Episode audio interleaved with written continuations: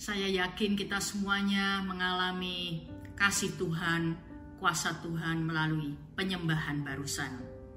Bapak, ibu, saudara, hari ini dalam perjamuan kudus kita mengingat Yesus mati di kayu salib dan menebus kita dari kuasa neraka, mengampuni dosa kita dan menjadikan kita anaknya. Tujuan kita menjadi anak Allah adalah supaya kita akhirnya mencerminkan sifat-sifat Yesus. Ada ungkapan yang sering kita dengar, kita harus menjadi serupa dengan Yesus. Betul? Ada lagu juga, ku mau sepertimu Yesus, disempurnakan selalu. Saya ingin membaca sekali lagi ayat di dalam Kolose 3 ayat 10 dari TSE. Sekarang kita sudah diberi pakaian yang baru yaitu hidup yang baru yang semakin hari berubah supaya lebih mencerminkan sifat-sifat Yesus sendiri. Allah pencipta yang menjadikan hal ini di dalam diri kita karena kita sudah mengenal dia melalui Yesus. Benar, kita harus selalu mencerminkan, semakin mencerminkan sifat-sifat Yesus. Dua minggu lalu kita belajar untuk mencerminkan sifat Yesus kita harus memiliki pikiran Kristus. Artinya memandang segala sesuatu dengan sudut pandang Yesus. Sudut pandang Yesus itu bisa kita pelajari dari firman Allah di dalam Alkitab. Hari ini secara khusus kita mau belajar bagaimana Yesus memandang jiwa-jiwa terhilang. Dan sudut pandang Yesus kepada jiwa terhilang itulah yang harus menjadi sudut pandang kita juga. Sudut pandang apa itu? Yaitu sudut pandang kekekalan. Bagaimana nasib jiwa-jiwa yang terhilang itu nanti di kekalan? Di kekekalan mereka akan ada di surga atau masih akan menuju ke neraka dengan api yang tidak akan pernah padam yang membakar mereka dan mereka tidak akan bisa mati sungguh mengerikan. Itulah sudut pandang Yesus melihat jiwa-jiwa yang terhilang, yang harus menjadi sudut pandang kita juga, Bapak Ibu. Hari ini saya beri judul khotbah saya, memiliki perasaan Yesus. Memiliki perasaan Yesus. Kita membaca dari Matius 9 ayat 35. Demikianlah Yesus berkeliling ke semua kota dan desa, ia mengajar dalam rumah-rumah ibadat dan memberitakan Injil Kerajaan Sorga serta melenyapkan segala penyakit dan kelemahan. Melihat orang banyak itu, tergeraklah hati Yesus oleh belas kasihan kepada mereka, karena mereka lelah dan terlantar seperti domba yang tidak bergembala. Maka katanya kepada murid-muridnya, tuayan memang banyak, tetapi pekerja sedikit. Karena itu mintalah kepada Tuhan yang empunya tuayan supaya ia mengirimkan pekerja-pekerja untuk tuayan itu. Di dalam firman Allah yang hidup ayat 36 dikatakan seperti ini. Ia merasa kasihan sekali terhadap orang banyak yang datang sebab persoalan mereka begitu sulit dan mereka tidak tahu apa yang harus mereka lakukan atau ke mana mereka harus mencari pertolongan mereka seperti domba yang tidak bergembala. Itulah perasaan Yesus. Bapak, ibu, saudara, belas kasihan kepada mereka yang terhilang. Yesus tergerak hatinya oleh belas kasihan ketika melihat mereka yang terhilang. Jiwa-jiwa terhilang ini terlalu banyak di luar gereja tetapi yang ironisnya, di dalam gereja juga banyak jiwa yang terhilang. Banyak orang Kristen yang menyebut dirinya Kristen sudah punya surat baptisan air, yang katanya sudah pelayanan, tetapi hidupnya masih senang di dalam dosa. Tidak ada pertobatan yang sejati. Mereka adalah jiwa terhilang juga, yang nasibnya di kekekalan itu akan sangat mengerikan bila mereka tidak bertobat sungguh-sungguh Berarti jiwa-jiwa terhilang itu ada di segala tempat di sekeliling kita. kita harus memiliki perasaan Yesus, yaitu belas kasihan. Memiliki perasaan seperti Yesus, yaitu belas kasihan kepada jiwa-jiwa terhilang. Tadi ayat yang kita baca, mereka tuh seperti domba yang tidak bergembala. Bapak Ibu mesti tahu, domba itu binatang yang paling bodoh. Ya, yang tidak memiliki pertahanan apa pun. Kambing memiliki tanduk, ya. Ular memiliki racun, memiliki bisa, dan semua binatang di dunia ini memiliki pertahanan, memiliki senjata untuk mempertahankan dirinya ketika diserang oleh binatang buas atau diserang oleh manusia.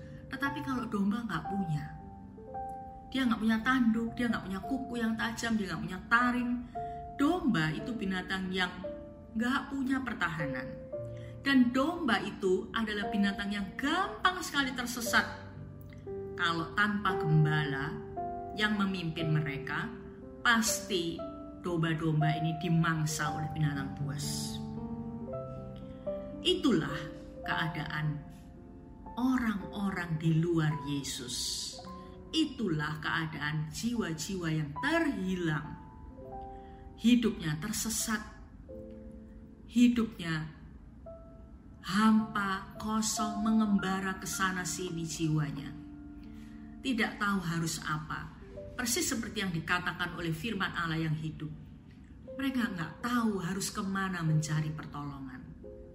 Bapak, ibu, saudara, lelah dan terlantar karena itu Yesus belas kasihan kepada mereka karena mereka lelah dan terlantar.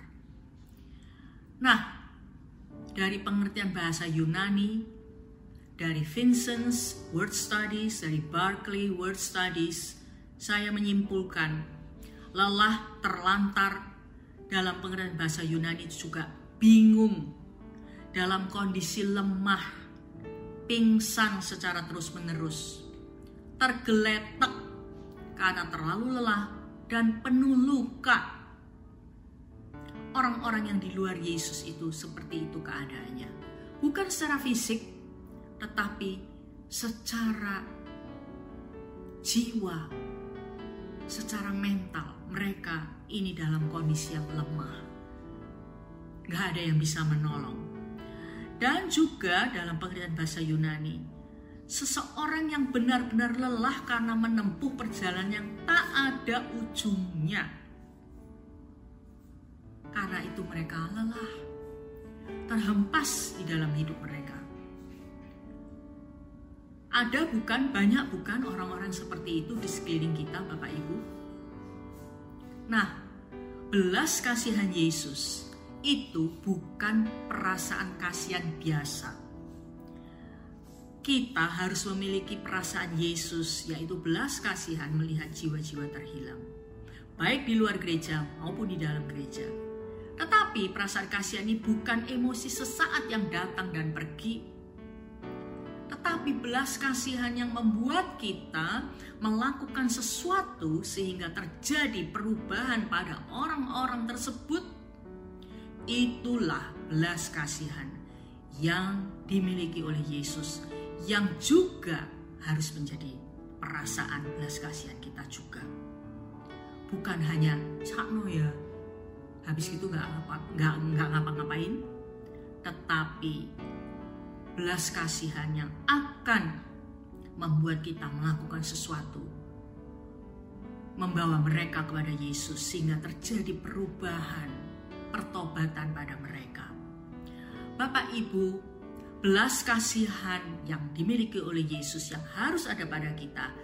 Nomor satu, belas kasihan yang membuat kita berdoa. Kalau kita hanya perasaan kasihan tapi kita tidak berdoa untuk orang-orang yang terhilang, maka itu tidak akan menggerakkan kita apa-apa. Mengapa harus berdoa?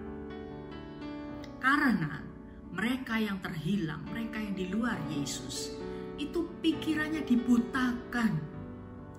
Mereka tidak menyadari bahwa mereka memerlukan Yesus. Mereka di uh, mereka memiliki selubung di pikiran mereka.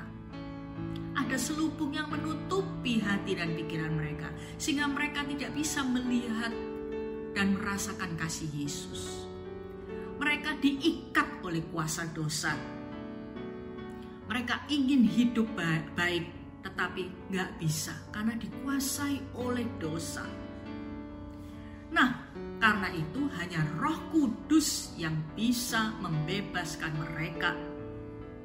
Dan supaya Roh Kudus memerdekakan mereka, membebaskan mereka, kita harus berdoa supaya Roh Kudus bekerja di dalam hati mereka. Bapak Ibu, ada seorang ibu yang saya kenal baik. Hari-hari ini Tuhan mempercayakan ibu ini untuk saya muridkan menjadi pendoa yang penuh roh kudus. Ibu ini memiliki seorang anak, maksud saya memiliki tiga orang anak, tapi anak yang kedua seorang pria. Anak ini bandel dan menjengkelkan sekali, kena pergaulan buruk, sehingga ibu ini selalu berdoa untuk anaknya ini. Ibu ini sudah tidak bisa lagi mengarahkan anak ini. Anak ini sudah sangat bandel, menyedihkan hati orang tuanya. Tapi dua tahun ibu ini berdoa, anak ini beberapa minggu yang lalu tiba-tiba merasakan dicekam oleh ketakutan. Ya. Dan ketakutan itu membawa dia akhirnya menangis minta maaf sama ibunya. Berlutut di bawah kaki ibunya. Dia menangis, dia minta maaf. Dia bilang dia mau bertobat. Wow, luar biasa. Ibu ini takjub. Karena kuasa doa. Roh Kudus bekerja menginsyafkan dosa-dosa anak ini. Bapak Ibu, kuasa doa itu luar biasa. Kalau kita bilang kita memiliki belas kasihan kepada mereka yang terhilang, mereka yang belum diselamatkan, tapi kita nggak berdoa, maka Injil yang kita beritakan itu akan tidak bekerja di dalam hati mereka. Mereka akan menolak itu. Mereka kenapa? Karena ada selubung di pikiran mereka. Ada ikatan dosa yang membelenggu mereka, yang membuat mereka tidak berdaya untuk bertobat. Tetapi kalau berdoa dengan belas kasihan Yesus dalam hati kita, maka kuasa Roh Kudus yang akan menyadarkan dosa-dosa mereka. Bapak Ibu, belas kasihan Yesus itu yang membuat kita berdoa. Yang kedua, belas kasihan membuat kita berbuat baik. Inilah belas kasihan Yesus, membuat kita berbuat baik Berbuat baik artinya kita menjawab kebutuhan mereka. Ya. Kalau mereka butuh kita sebagai teman curhat, kita menyediakan diri meskipun kita sibuk. Kalau kebutuhan mereka membuat kita perlu untuk menolong secara finansial, kita juga lakukan itu. Kebutuhan apa yang ada di sekeliling saudara, di antara mereka yang belum percaya pada Yesus, belum bertobat, baik di dalam gereja maupun di luar gereja. Jawablah kebutuhan itu. Artinya kita berbuat baik kepada mereka. Perbuatan baik itu Bapak Ibu akan menggugah hati mereka.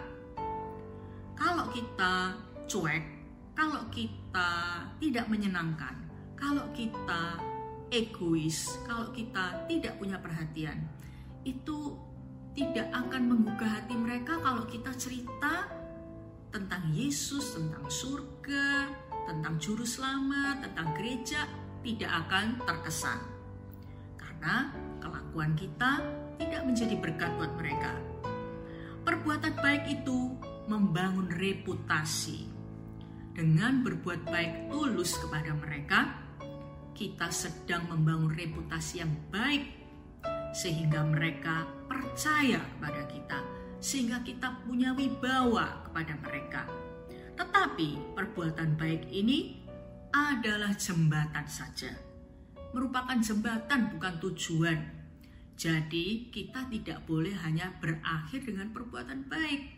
Perbuatan baik itu adalah sarana untuk menjembatani mereka akhirnya bisa berjumpa dengan Yesus.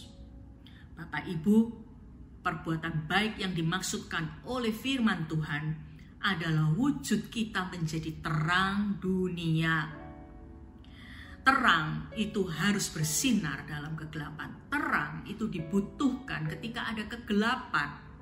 Betul ya? Ketika PLN padam, butuh lampu emergency atau senter di HP saudara sebagai terang yang menerangi gelap.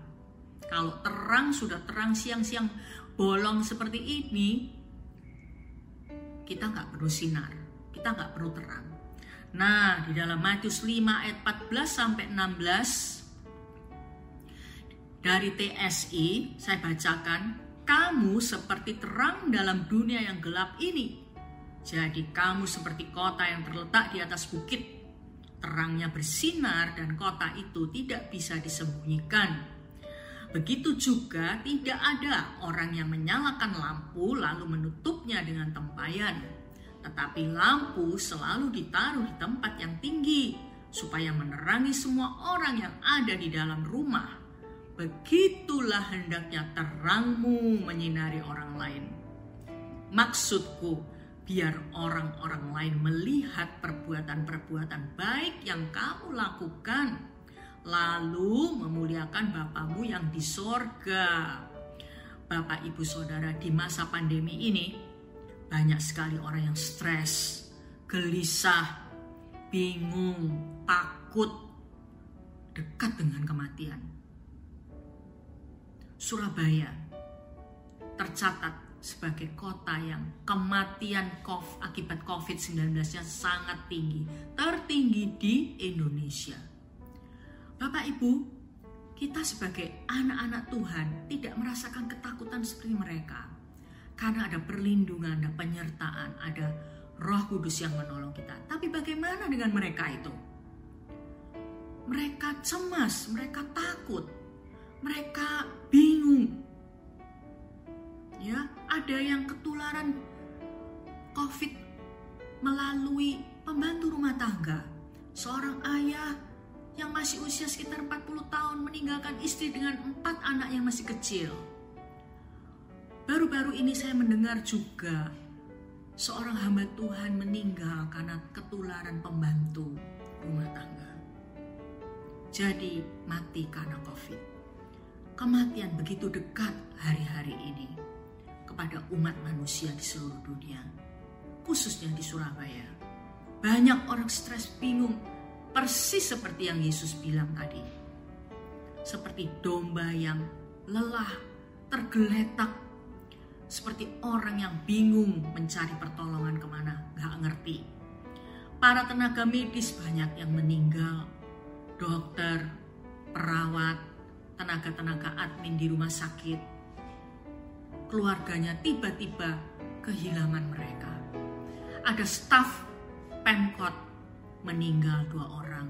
Ada staf Pemprov, staf gubernur meninggal juga. Waduh, koran-koran dipenuhi dengan berita kematian di sana sini. Ini menyebabkan banyak orang cemas dan takut. Petugas pemakaman mengeluh karena setiap hari harus menguburkan minimal 20 maksimal sampai 24 orang sehari. Mereka lelah, mereka capek, mereka nggak tahu harus bagaimana. Tetap harus memakamkan. Padahal biasanya sekitar empat paling banyak lima orang. Bapak Ibu saya membaca itu sangat terenyuh rasanya. Bapak Ibu di mana-mana orang stres. Banyak sekali orang yang gelisah dan depresi. Anak-anak remaja pun gelisah, bosan, jemu, jenuh. Bapak Ibu, mereka yang terdampak secara ekonomi juga stres, juga bingung bagaimana harus mencukupi kebutuhan mereka mereka yang terdampak kesehatannya juga sangat terlantar dan lelah, persis seperti domba yang tak bergembala tadi. inilah saatnya kita harus bersinar. Mereka yang seperti ini ada di sekeliling, mungkin tetangga Bapak Ibu, family, teman kerja, teman sepelayanan, meskipun sepelayanan tetapi belum bertobat, masih senang hidup di dalam dosa, masih terbelenggu oleh dosa. Siapa mereka? Mungkin itu pembantu rumah tangga, mungkin itu karyawan yang bekerja untuk saudara. Mari kita bersinar terang di dalam kegelapan hidup mereka. Berbuat baik, berbuat baik kepada mereka, Bapak Ibu. Nah, bicara tentang berbuat baik, itu berbicara tentang menjadi teladan yang baik. Seperti tadi saya katakan, ketika kita menjadi teladan yang baik buat mereka, kita mempunyai reputasi yang bagus, kita mendapat kepercayaan dari mereka.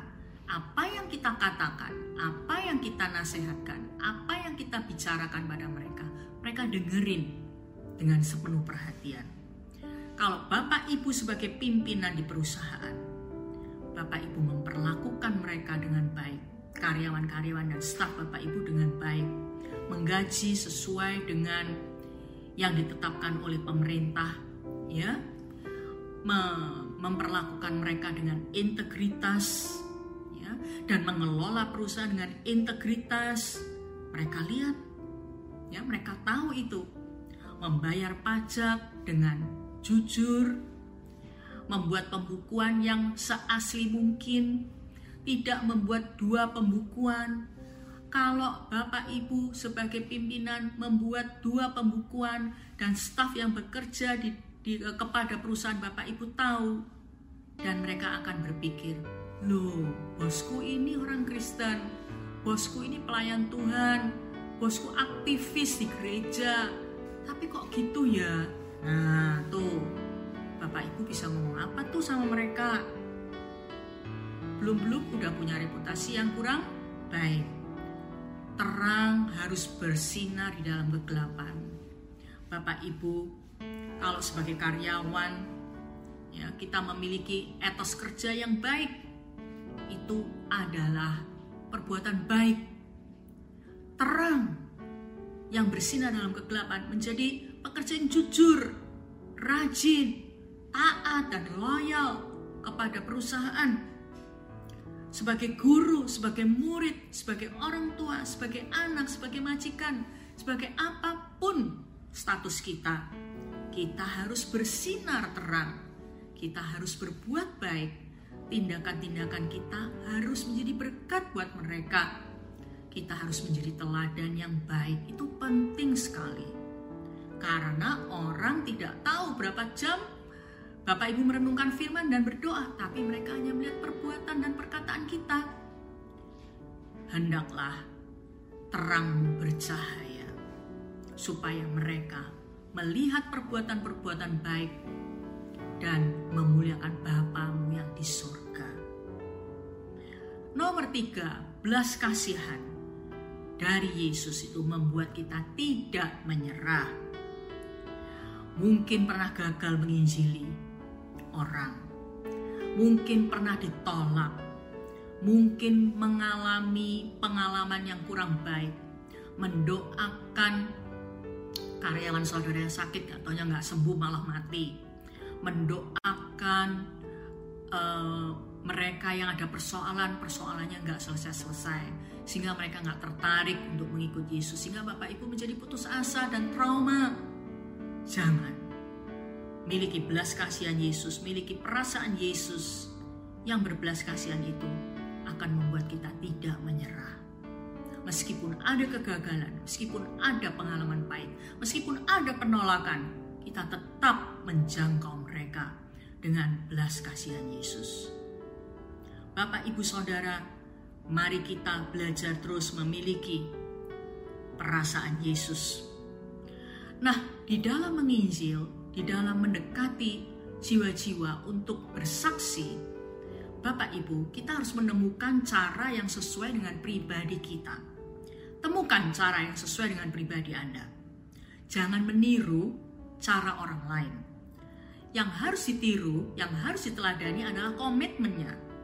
Saya punya pengalaman. Saya mengenal seorang ibu yang sangat-sangat berani. Pendekatannya secara langsung. Ketemu siapa pun, nggak kenal-kenal, dia mesti bilang, Anda perlu Yesus.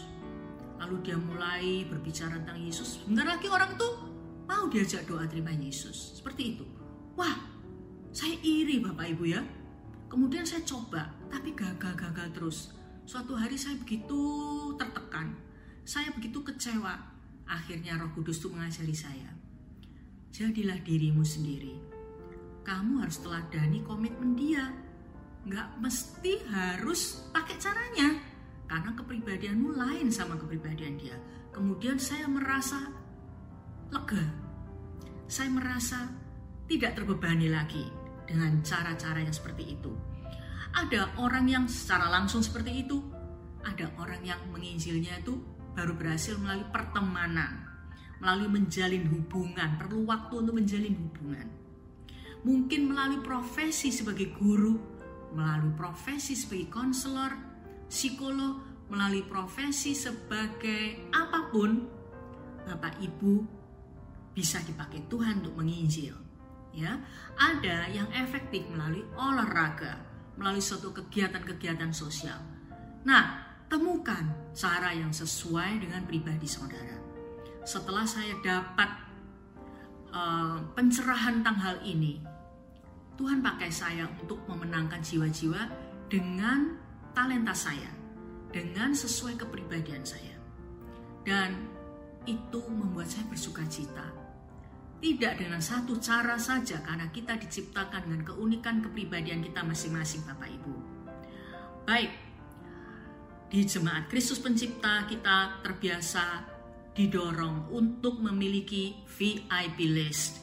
Artinya daftar orang-orang yang sangat penting yang harus kita doakan dan harus kita jangkau, yang harus kita menangkan. Betul ya? Nah, saya mau berbicara sedikit tentang VIP list mari aktif menjalin hubungan dengan VIP list. Jangan didiamkan saja bertahun-tahun VIP listnya. Punya VIP list? Oh punya.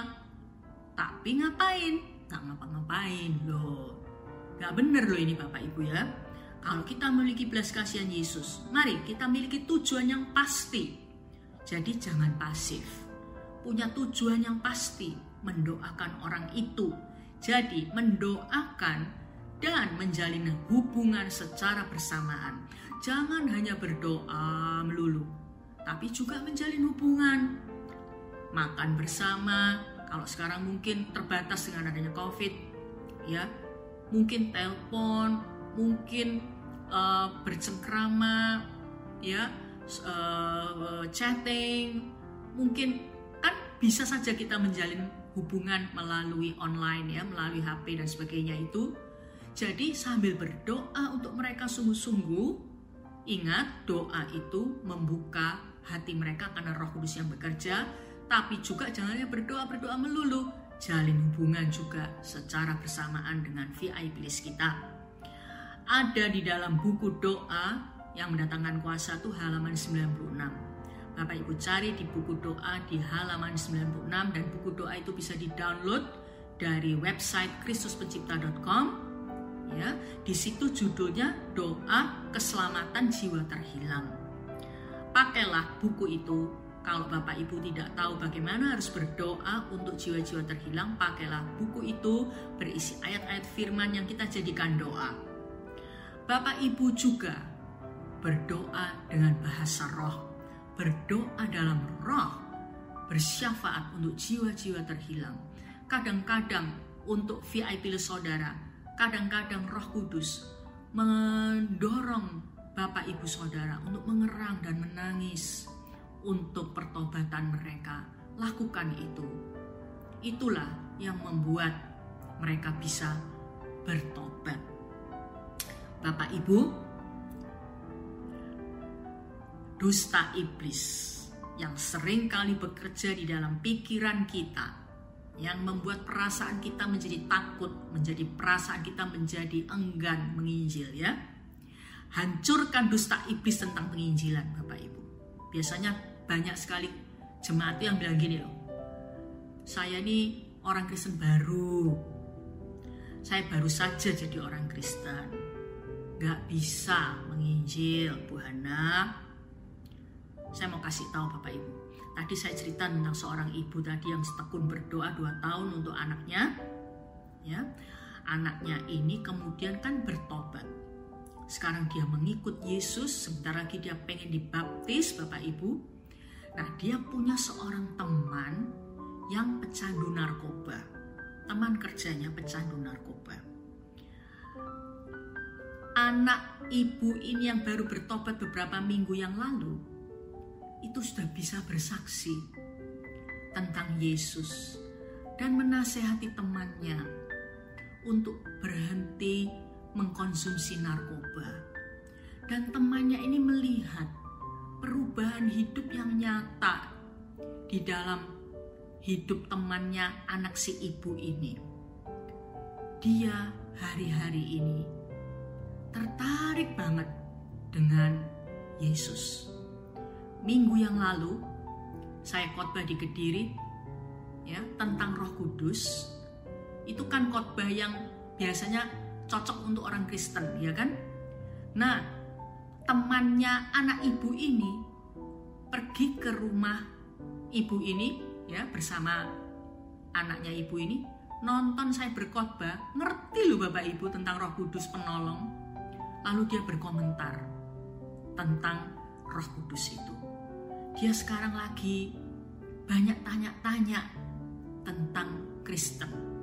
Bapak ibu coba bayangkan si anak ibu ini baru bertobat beberapa minggu, belum dibaptis, belum ngerti apa-apa. Dia menjadi penginjil yang efektif untuk temannya. Nah, Bapak Ibu, petobat baru seperti Bapak Ibu, orang Kristen baru adalah penginjil yang efektif. Apa yang harus diceritakan? Ya. Yang kedua, saya menginjak dusta iblis yang kedua. Saya ini tidak tahu banyak ayat. nih, kebenarannya adalah kisah 1 ayat 8. Ketika roh kudus turun atas kita, kita menjadi saksi Kristus. Apa toh saksi itu?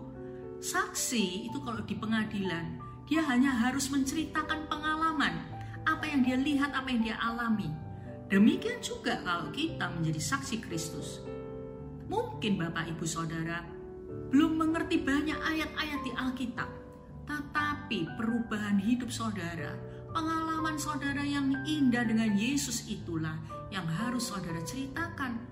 Itu menjadi saksi, bersaksi, bercerita tentang perubahan hidupnya.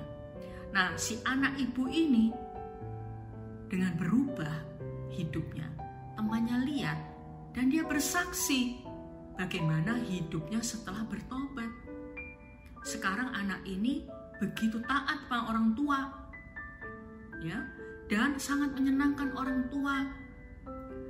Banyak di rumah ya dan e, berjanji untuk patuh pada orang tua dan sebagainya sehingga ibunya begitu bersuka cita ayahnya juga begitu bersuka cita. Jadi dusta iblis harus dihancurkan. Gak boleh bilang saya ini orang Kristen baru saya ini nggak tahu banyak ayat, itu semua adalah pikiran-pikiran yang tabur oleh setan di dalam pikiran saudara. Ada lagi dusta iblis yang berikutnya. Teman saya itu hidupnya sudah seneng, nggak perlu Yesus. Nggak ada persoalan kayaknya. Mana sih ada orang hidup tanpa persoalan? Ya kan? Baik, kalau hidupnya senang, mungkin kaya, mungkin makmur atau segala macam ya.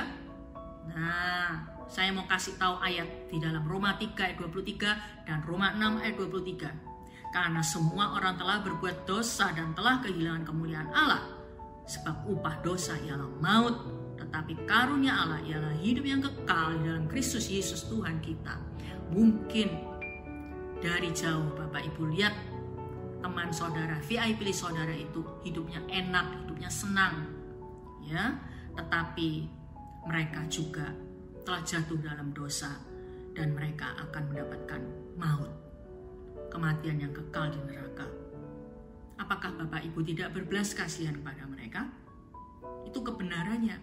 Jadi salah kalau berpikir bahwa mereka sudah senang nggak perlu Yesus.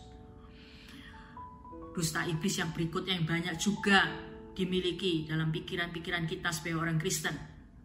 Dia itu orang yang baik, pasti masuk surga dah. Saya aja kalah baik loh sama teman saya itu. Ya kan? Dia tuh orang baik sekali. Masa sih nggak masuk surga? Saya mau bacakan dalam Efesus 2 ayat 8 sampai 9 perbuatan baik tidak bisa menyelamatkan. Dari TSI, Efesus 2 ayat 8 sampai 9. Maksud saya adalah kita diselamatkan oleh karena kebaikan hati Allah dan keselamatan itu kita terima hanya karena kita percaya penuh kepada Kristus. Kita tidak bisa selamat karena usaha kita sendiri. Keselamatan itu adalah pemberian Allah. Jadi kita selamat bukan karena kita melakukan perbuatan baik. Memang Allah yang sudah mengatur hal itu, supaya tidak ada seorang pun yang dapat membanggakan dirinya tentang keselamatannya. Siapa bilang kalau orang baik tidak perlu Yesus? Hanya melalui Yesus, karena surga tidak bisa diraih dengan perbuatan baik Perbuatan baik, kesalehan manusia itu seperti kain kotor, tidak bisa menyelamatkan. Hanya pengorbanan Yesus di kayu salib, kasih Yesus yang sempurna, yang mengampuni dosa kita, itulah yang bisa melayakkan kita masuk di surga mendapat hidup yang kekal. Bapak Ibu, mari hancurkan semua dusta iblis yang lain-lain yang saya tidak tulis di sini karena begitu banyak dusta-dusta iblis yang lain kita harus miliki pikiran Kristus, perasaan Kristus, supaya kita tidak jatuh dalam pikiran-pikiran yang mendustai kita. Pakailah program-program online yang ada di gereja kita sebagai alat penginjilan Bapak Ibu.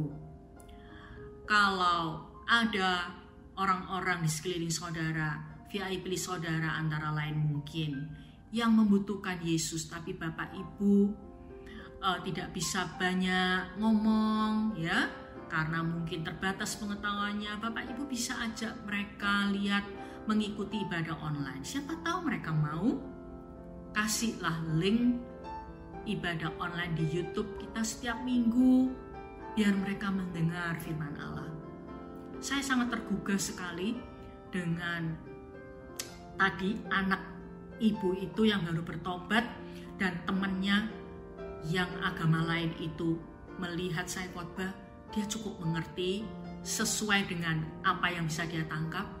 Berarti orang agama lain asal dia rindu, tertarik kepada Yesus, tertarik kepada Kristen, Roh Kudus bisa menjelaskan padanya, menerangi hatinya. Ajak mereka ikut ibadah online ajak mereka ikut konsel melalui Zoom. Ya, ajak. Juga ajak mereka ikut melihat koram deo live di Instagram setiap Selasa jam setengah delapan. Bapak Ibu di sana orang-orang yang sakit didoakan, orang-orang yang memiliki persoalan didoakan. Di sana perenungan firman cukup singkat dan banyak menyembah dan menyanyi memuji Tuhan melalui lagu-lagu pujian itu, melalui sharing firman itu, melalui doa-doa itu, mereka bisa mulai tersentuh hatinya oleh kasih Yesus. Jadi, janganlah Bapak Ibu pasif dan diam saja, tidak memiliki perasaan belas kasihan Yesus kepada mereka. Dalam perjamuan kudus hari ini, saya mau ajak kita semuanya fokus meminta belas kasihan Yesus kepada jiwa-jiwa terhilang baik di dalam gereja maupun di luar gereja. Di masa pandemi itu begitu banyak orang yang sangat-sangat merana jiwanya. Bapak Ibu, mari kita minta belas kasihan Yesus di dalam hati kita untuk mereka. Mari pikirkan siapa yang ditaruh oleh Tuhan di hati Anda selama ini. Di hati saudara ada teringat kayak merasa belas kasihan kepada siapa. Tapi Bapak Ibu Saudara tidak ngapa-ngapain karena malu, karena trauma, karena pernah tertolak dan sebagainya. Mari, izinkan roh kudus membimbing saudara, memakai hidup saudara untuk menjangkau mereka, untuk mulai mendekati mereka, berdoa, berbuat baik, dan tidak menyerah untuk mendekati mereka. Pelan-pelan bawalah mereka pada Yesus dengan cara-cara yang manis, cara-cara yang bijaksana tanpa menyinggung kepercayaan mereka. Bapak Ibu, mari praktekkan penginjilan melalui komsel. Para PKS dan tim inti bersama-sama menggerakkan anggota komsel untuk berdoa dengan sungguh-sungguh untuk pendekatan kepada VIP list VIP listnya pendekatan kepada orang-orang yang bukan VIP list tetapi yang jelas-jelas butuh diperkenalkan kepada Yesus supaya mereka diampuni dosa, diberi perlindungan, diberi pertolongan, diberi hidup yang kekal, dimuridkan, diajari firman Tuhan pelan-pelan supaya akhirnya mereka menjadi murid Yesus. Bapak Ibu, hari ini mari masuk dalam perjamuan kudus dengan sungguh-sungguh membawa hati kita agar dipenuhi dengan belas kasihan Yesus. Mari ambil roti dan anggur yang Bapak Ibu sudah siapkan atau biskuit, teh, sirup yang sudah disiapkan. Bapa di surga, pada perjamuan kudus hari ini, kami mau minta belas kasihan memenuhi hati kami. Kami mau mengizinkan hati kami dikuasai oleh belas kasihanmu kepada mereka yang belum percaya Engkau. Mereka yang merana, mereka yang bingung, mereka yang terlantar. Mereka seperti domba yang sesat tak bergembala. Mereka yang terkapar dalam kehidupan mereka. Tuhan, penuhi hati kami dengan belas kasihan. Pakailah jemaat Kristus pencipta dengan kuasa Roh Kudus. Di tempat kerja, di lingkungan rumah kami, di lingkungan kami ada setiap hari, di keluarga kami, Tuhan pakai kami untuk menjadi terang dalam kegelapan. Terima kasih Tuhan, karena Engkau mati bukan hanya untuk kami, tapi bagi semua orang yang mau percaya kepadamu. Dunia ini penuh dengan keputusasaan, ketakutan, kebingungan, kekosongan, dan kesepian. Karena berbagai masalah khususnya pandemi ini. Banyak ekonomi yang terpuruk, kesehatan yang hancur karena virus ini. Dunia kami sekarang sekeliling kami sangat membutuhkan Engkau. Buatlah kami peka, buatlah kami memiliki perasaanmu, belas kasihanmu ya Tuhan.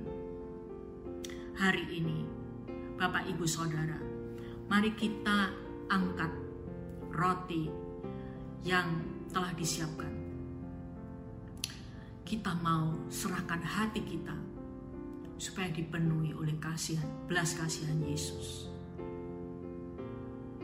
Bapak, Ibu, Saudara yang sakit, percaya oleh bilur-bilur Yesus, Bapak Ibu disembuhkan. Kalau Bapak Ibu sehat, ada kenalan atau family atau keluarga, teman VIP yang sakit, ambil perjamuan kudus ini, berdoa untuk kesembuhan mereka. Bapa di surga kami mau berdoa untuk mereka yang sakit yang kami kenal, yang kami cintai, VIP list kami yang sakit. Bilur-bilurmu menyembuhkan mereka juga. Kuasamu tak terbatas menjamah mereka ya Bapa. Dan aku berdoa untuk jemaat sendiri yang sakit tubuhnya. Dari organ tubuh yang uh, mana pun, bagian tubuh yang mana pun, Tuhan engkau berkuasa menjamah dan menyembuhkan di dalam nama Yesus. Terima kasih Bapak Ibu Saudara, roti yang kita pegang ini adalah persekutuan dengan tubuh Yesus. Mari kita bersama-sama memakannya, bersama-sama dengan mengatakan di dalam nama Yesus.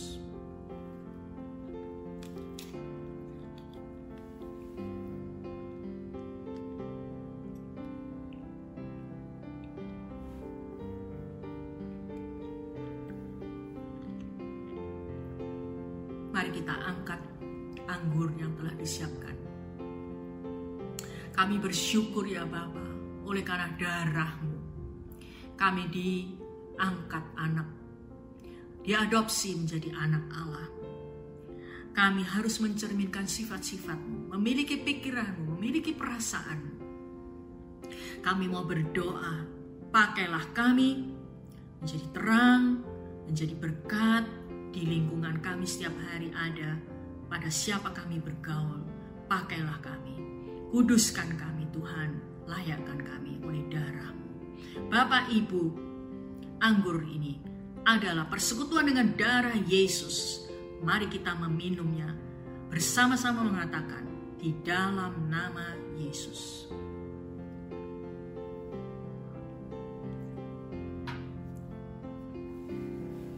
Terima kasih Tuhan. Setelah ibadah hari ini, biarlah hati kami tidak sama lagi seperti sebelum ibadah. Gerakkan hati kami oleh belas kasihan. Secara pribadi, secara korporat melalui komsel-komsel, kami mau menyediakan diri kami untuk membawa jiwa-jiwa kepadamu Tuhan. Di dalam nama Yesus. Amin. Bapak Ibu, saya akan mengumumkan beberapa hal.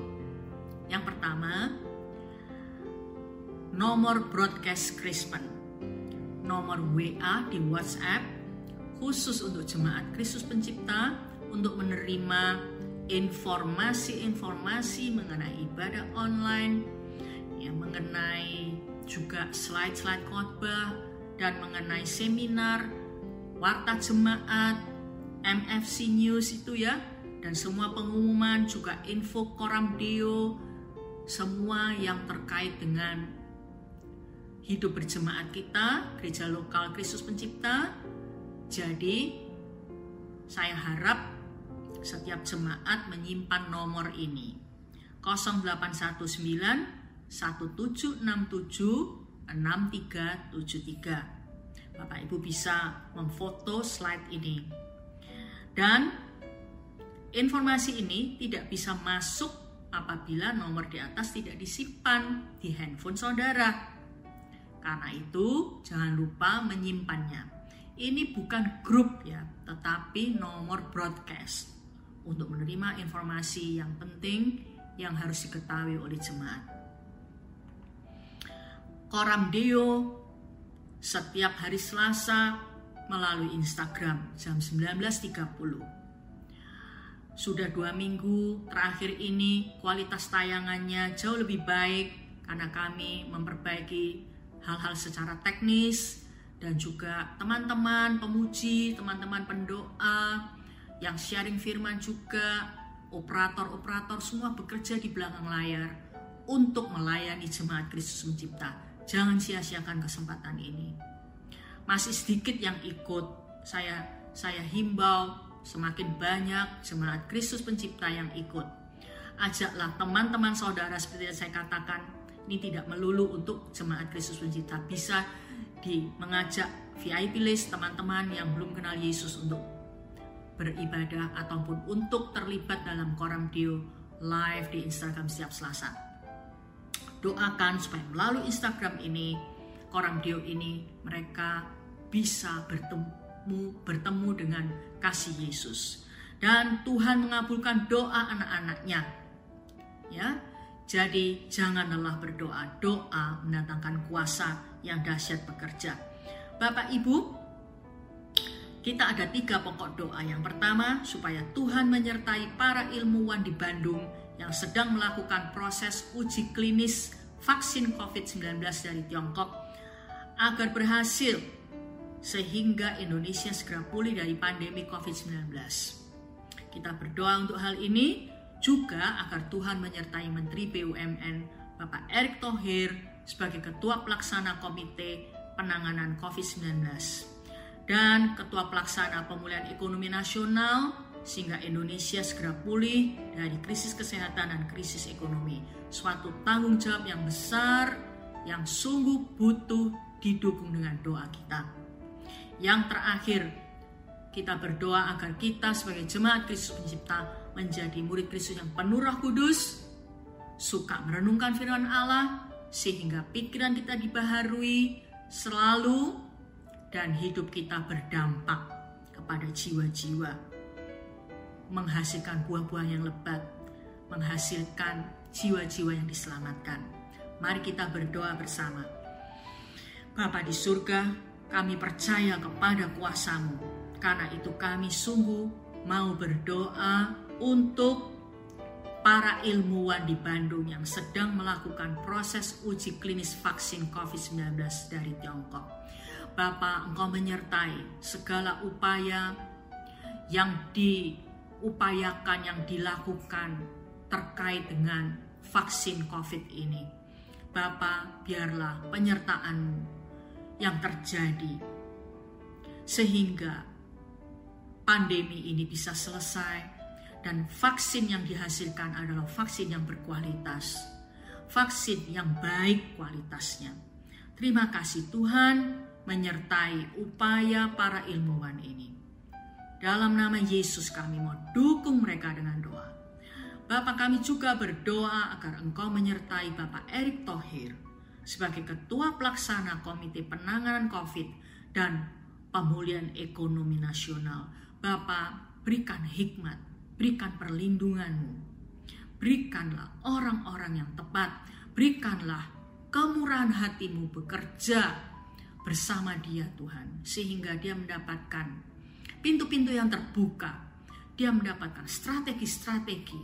Dia mendapatkan hikmat dan wibawamu Tuhan untuk benar-benar menyelesaikan tugas yang sangat berat ini. Terima kasih Bapak, agar krisis ekonomi dan krisis kesehatan ini boleh berakhir. Terima kasih Tuhan, kami fokus kepadamu. Kami mengandalkan Engkau Tuhan.